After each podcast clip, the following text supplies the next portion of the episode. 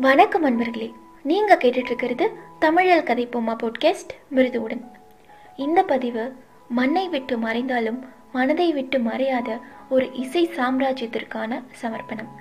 வேற யாரு நம் அனைவரின் பாசத்தையும் பெற்ற ஸ்ரீபதி பண்டித ராதிலு பாலசுப்ரமணியம் என்கிற எஸ்பிபி ஐயா தான் வாழ்க்கையோட ஒவ்வொரு தருணத்திலையும் அழகா பொருந்தி நம்மளோட பயணிச்ச பல பாடல்களுக்கு சொந்தமான குரல் இப்போ நம்ம கூட இல்லை. ஆனா ஒரு நாள்ல பல இடங்கள்ல நேரங்கள்ல நம்ம உணர்ச்சியையும் மனசையும் என்னைக்குமே தொட்டு இனி இசை என்பது அழியும் வரை இங்க நம்ம கூட வாழ்ந்துட்டு தான் இருப்பாரு. அவரை பத்தி சில சுவாரஸ்யமான தகவல்களை தெரிஞ்சுக்கலாமா? இசை கலைஞரான தன்னோட அப்பா கிட்ட இருந்து தான் பாட்டில் இவருக்கு ஈடுபாடு வந்திருக்கு. ஆனா முறைப்படி சங்கீதம் எதுவும் கத்துக்காமையே இவர் சின்னதுல இருந்தே நல்லா பாடுவாராமா? என்ஜினியர் ஆகலாம் அப்படிங்கிறது தான் இவரோட ஆசை. ஏன்னா என்ஜினியர் ஆனாதான் நமக்கு இருநூத்தி ஐம்பது ரூபா சம்பளம் போயிட்டு வர்றதுக்கு ஜீப்பெல்லாம் கிடைக்கும்னு ஜேஎன்டியூ யூனிவர்சிட்டியில் ஆசையாக இன்ஜினியரிங் படிச்சுட்டு இருந்தாராம். ஆனால் நடுவில் டைஃபாய்டு வந்ததுனால நிறுத்த வேண்டியதாயிடுச்சு அப்புறம் சரியானோன்னு சென்னையில் வந்து படிப்பை தொடங்குறாரு. அப்போ காலேஜ்லலாம் விழாக்களில் பாடுறப்போ நல்லா இருக்குன்னு நிறையா பேர் ரசித்து சொல்லி அப்புறம் தான் பாட்டில் முழுமையாக இறங்குறாரு. இளையராஜா கங்கை அமரன் அவங்க கூட எல்லாம் இசை கச்சேரி பண்ணுவாராம். அதுல அவருக்கு பதினஞ்சு ரூபாய் கிடைக்கும்னு பல நிகழ்ச்சிகள்ல சந்தோஷமா பகிர்ந்திருக்காரு. அவர் மேடைகள்ல பாடினப்போ அவரை ரொம்ப ஊக்குவிச்ச எஸ்பி கோதண்டபாணி ஐயாவை அவரோட குருன்னு சொல்றதுண்டு எஸ்பிபி ஐயா. முதல் முதல்ல இவர் சினிமால பாடினது ஆயிரத்தி தொள்ளாயிரத்தி அறுபத்தி ஆறுல அவர் குருவான கோதண்டபாணி ஐயா இசையமைச்ச ஸ்ரீ ஸ்ரீ மரியட ரமணா அப்படிங்கிற தெலுங்கு படத்துல தான் அவரை நினைவா கோதண்டபாணி ஆடியோ லேப்ஸ்னு சென்னையில நிறுவி நடத்திட்டு வந்தாரு. அப்புறமா அப்புறம் தமிழ்ல பாடுறதுக்காக எம்எஸ்வி ஐயாவை சந்திக்க இவரை ஒருத்தர் கூட்டிட்டு போறாரு. எப்போ யாரு பாட சொல்லி கேட்டாலும் ஹிந்தி பாட்டு தான் பாடுவாராம். ஏன்னா அவருக்கு முகமது ரஃபி அப்படிங்கிற இசை ஜாம்பவான் மேல அளவு கடந்த பக்தின்னு பல மேடைகள்ல சொல்லியிருக்காரு. அதனால ஹிந்தி பாடல்களும் அவர் தாய்மொழியான தெலுங்கு பாடல்களும் தான் நல்லா வருமா?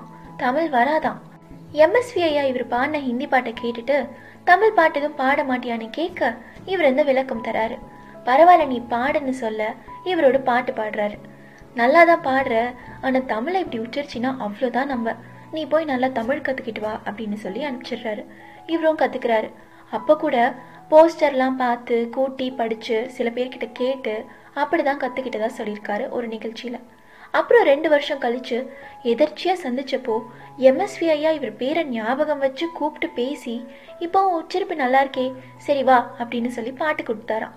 அந்த வகையில் தமிழ்ல எஸ்பிபி பாடின முதல் பாட்டு அத்தானோடு இப்படி இருந்து எத்தனை நாளாச்சு? அப்படிங்கிற ஒரு பாட்டாம்.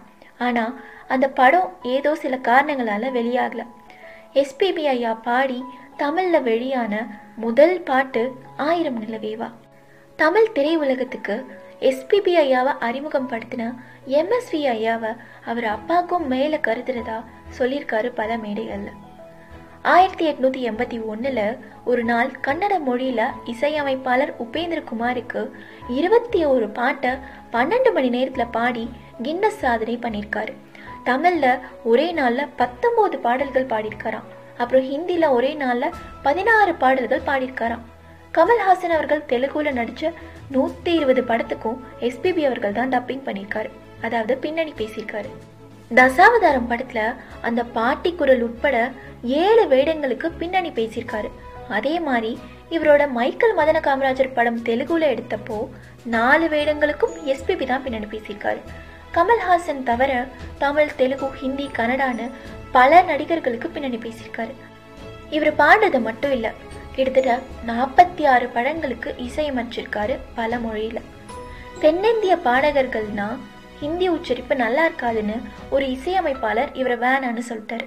ஆனா அதுக்கப்புறம் வந்த வாய்ப்பு தான் ஏக் துச்சே கேள்வியே இந்த முதல் படத்திலேயே தேசிய விருது வாங்கினாரு நம்ம எஸ்பிபி இவர் தமிழ் தெலுங்கு ஹிந்தின்னு மொத்தமா எழுபத்தி ரெண்டு படங்கள்ல நடிச்சிருக்காரு.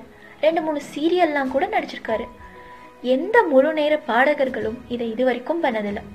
ஏ ஆர் ரஹ்மான் அவர்களுக்கு அவரோட முதல் படமான ரோஜால இருந்து இப்போ வரைக்கும் அதிக பாட்டை பாடின பெருமை இவருக்கு தான் சராசரியா ஒரு நாளைக்கு ரெண்டரை பாட்டு விகிதம் நாற்பதாயிரம் பாட்டு பாடியிருக்காரு பல மொழிகள்ல.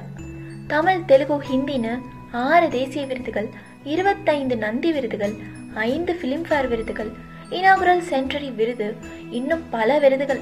அதோட ரெண்டாயிரத்தி ஒண்ணுல பத்மஸ்ரீயும் ரெண்டாயிரத்தி பதினொன்னுல பத்ம பூஷனும் வாங்கியிருக்காரு. இவருக்கு வாழ்க்கைய ரசிச்சு வாழ ரொம்ப பிடிக்கும். பாடகர்கள்னா அதை சாப்பிடக்கூடாது இதை பண்ணக்கூடாது அப்படியெல்லாம் பார்க்காம ரொம்ப சந்தோஷமா சுதந்திரமா வாழ்வாராம். முடிஞ்சா சாகாம வாழ்ந்துட்டே இருக்கணும் அப்படின்னு ஆசைன்னு கூட சொல்லியிருக்காரு ஒரு நேர்காணல்ல. இவர் திறமையில மட்டும் சிறந்தவர் இல்ல ஒரு நல்ல மனிதரும் கூட. பல தான தர்மங்களுக்கு நிதி திரட்டுறதுக்காக பாடியிருக்காரு. மேடைகள்ல தன் கூட பாடுற ஆர்கெஸ்ட்ராக்காரங்களை கூட சாதாரணமாக பார்க்காம சகஜமாக பாசமாக பேசுறது உண்டு மகிழ்விக்கிறதுக்காக மட்டுமே கூட பல மேடைகளில் பாடியிருக்காரு. கொரோனா சமயத்தில் கூட நிதி திரட்ட ஒன் வாய்ஸ் ஒன் நேஷன்னு ஒரு நிகழ்ச்சி நடத்தினாரு இணையத்திலேயே. அது போக இதே மாதிரி காரணத்துக்காக டோக்கியோ தமிழ் சங்கத்துக்கும் பாடி கொடுத்தாரு. திறமையால் சாதித்தவர்கள் பலர் இருக்கலாம்.